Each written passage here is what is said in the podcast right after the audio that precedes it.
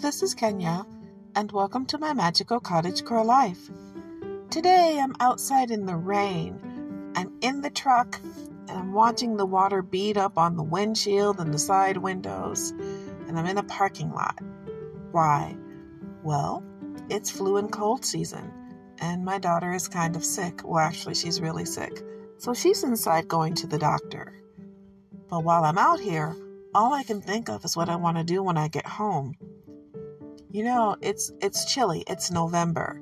And what better day to make a nice, warm, wholesome soup than a cold, rainy day, especially when you're getting over something. But tonight I'm not making any chicken soup. Tonight we're going to go vegan, not because we have to, but because I kind of want to. I have some root vegetables at the house, and it's a good day to try to use them up. So I'm guessing we're going to share that today.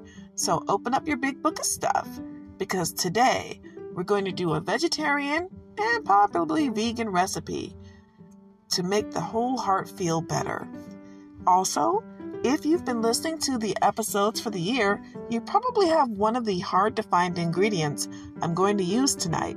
And if you don't, it's okay to substitute. Let's get started.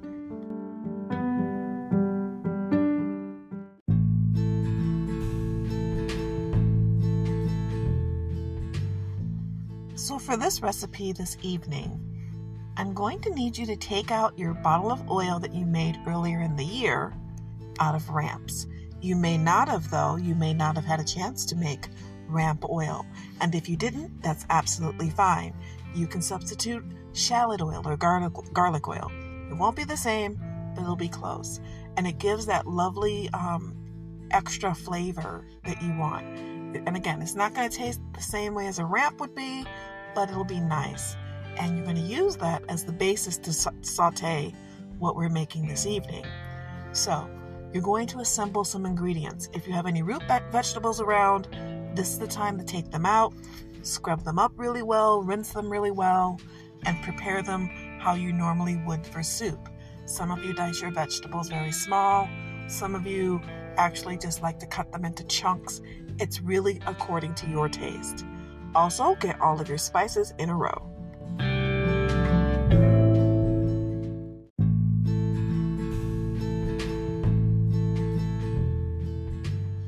Another thing that you can add to this, and you absolutely don't have to, but if you have some mushrooms, this would be something really good to add to the soup, as well as some spinach if you have it.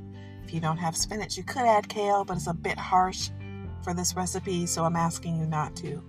In addition to that, maybe some chopped garlic. If you know, if you have garlic oil, it's going to be very garlicky. Garlicky. Um, if you have shallots, chop some of those up. Those are really good. Not so much with the spring onions though. I'm not really feeling that in this soup. It just it does something. Um, you'll notice if you try it that way. It changes the character of the soup. And you can also add a bit of ginger, which also is a root, by the way. So it keeps us on theme. Um, you don't need a lot of prep for this. Most of the prep is chopping itself. But two things I want you to remember, and that is there is no right or wrong way to make this. You just have to take your time. Now, here's the secret ingredient, which is why I'm saying it's vegetarian but not necessarily vegan, but it could be vegan. If you want to thicken it naturally, you can take some old stale bread like pumpernickel or wheat and you could sog it up, you know, soak it really well, and then add it to the soup to give it a little bit more body if you want. This works especially well if you don't use cornstarch in your regular everyday cooking. Uh, but if you don't, that's fine. And the reason I'm saying it changes it from vegan to vegetarian is because some people use um, eggs in their bread and some people don't. So that would be the difference.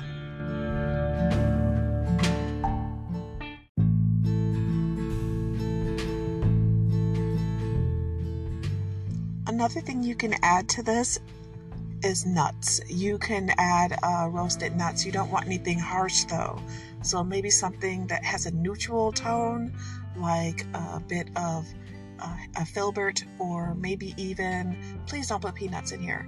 Uh, unless you know everybody's not allergic to peanuts who's going to consume it. But and it'll also change the nature of the taste of the soup.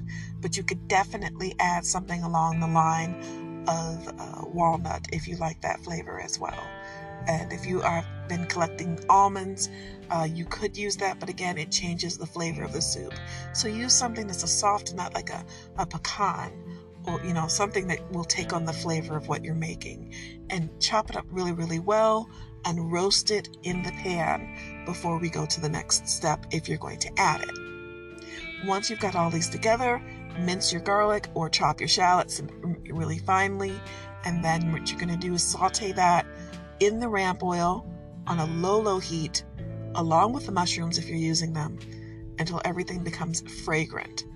After doing that, add a little bit of the spinach if you have it. Um, if you can only get frozen spinach, that's fine. Let it become room temperature before you use it. Uh, use your own judgment. Don't use a whole package. Maybe, I want to say a quarter or a half at most. Then you're going to add that while you're sauteing toward the very end. Um, if you want onions in here, you can add the onions at the beginning, but you don't have to have onions. You don't have to have onions in everything. Uh, once this has got a really good smell and you know the garlic is cooked and, and you smell the scent of it if you're using it or the shallots have become translucent and you've got the nuts in there and the spinach and you've got the mushrooms and everything is smelling great reduce your heat and set it to the side.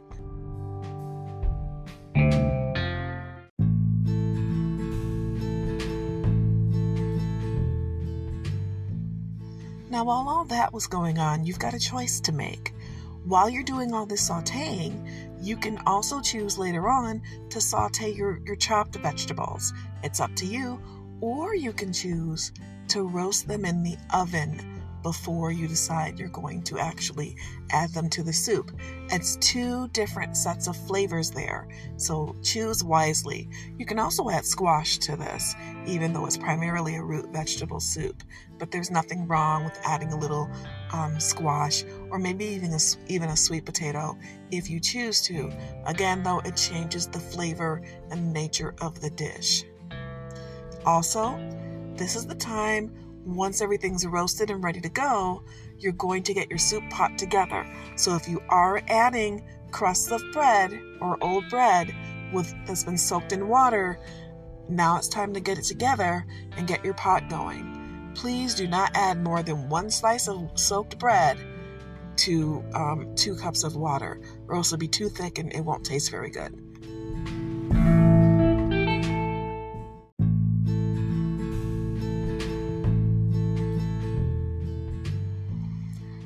Now, personally, I like to add a little bit of vegetable bouillon when I'm cooking uh, any kind of soup, unless it's a specific specific flavor. I like that vegetable bouillon because it brings everything to life. But there's something else you can add too, and that's black garlic. Uh, you can grind that down and add it to your soup for additional flavor. It's up to you. I'm not telling you what to do. I'm just pointing out that it's a good addition. Also, for a soup like this, some nice distinctive spices are coming in.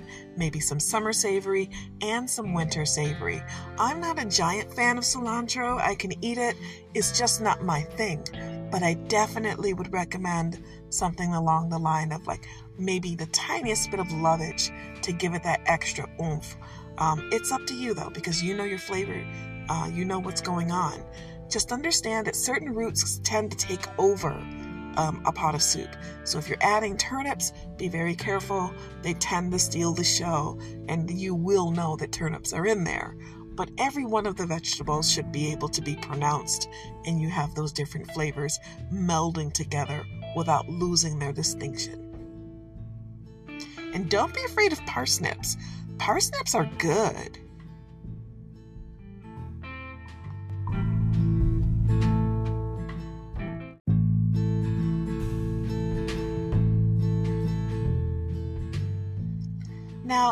This is a personal taste. Some people like tomatoes, some people not so much. This is a good time to add tomatoes if you want to get that kind of sauce going inside that, you know, that base of the soup. Personally, I don't think I really would have a place for it. It's not my bag, but my mom who raised me used to make a wonderful garden vegetable soup. So there's that. It's it's up to you what you want to do. If you add okra to your soup, understand it'll have a different consistency and the seeds themselves will sometimes get into the teeth of people who may be wearing uh, dentures or have cavities. So keep that in mind that if you do that, cook it a good long time to make sure everything's soft. Also, cook the soup a very long time. Give it some time to really come together, at least an hour, so that everything gets stewed properly. Right now, you're at the point where you assemble everything together. Pour the oil into the pot. Like, seriously, if you didn't saute everything in the soup pot itself, now's the time to pour it into the pot. A really good uh, crock pot would be good if you're doing this over time, but a Dutch oven is, is really useful too. Everything goes in, uh, coat everything in the oil. Um, if there's water in there from the from the bread, mix everything together. Make sure that you've boiled that bread down to where it's just you know a milky looking water too, and then mix everything together and add a couple of more. Uh, I want to say at least four cups of water, depending on how many vegetables you have. Maybe even six it really depends on how many people you're feeding. And then cover it up and let it simmer away for about an hour. If it's a long soup, a long time to go, as far as when their guests are coming, it won't hurt it to simmer even longer.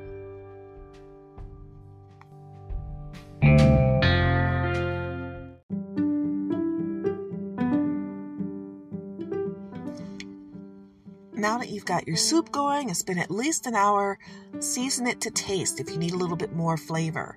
This is the time before you serve that you add something. Just remember, when it comes to salt, you can always add more salt. You can't take it back out, so don't overdo it. Stir it, stir love into it, stir heart into it. If you want a little bit of extra color, um, look and see if you have a browning sauce. Make sure your browning sauce doesn't have meat in it if this is a vegan meal. And just enjoy. Really just enjoy it. Make it something that you savor. You do not have to serve it with anything else. It can stand on its own. And I wish you a good, hearty meal. I love sharing recipes with my friends. We're friends, right? And this particular soup is going to be something that's a budget saver because, but believe it or not, roots can last a while in your refrigerator, especially if you blanch them and freeze them.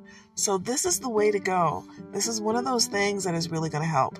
If you have a potato laying around, it can also bring the whole thing together. Did you know you can make mashed turnips just like you can make mashed potatoes and you can add them into soup to thicken things up? Just like cornstarch whatever you want to do, it's up to you to make it happen and make it wholesome for your family. Just like anything else, make time for quality. And I look forward to seeing you here next time on my magical cottagecore life.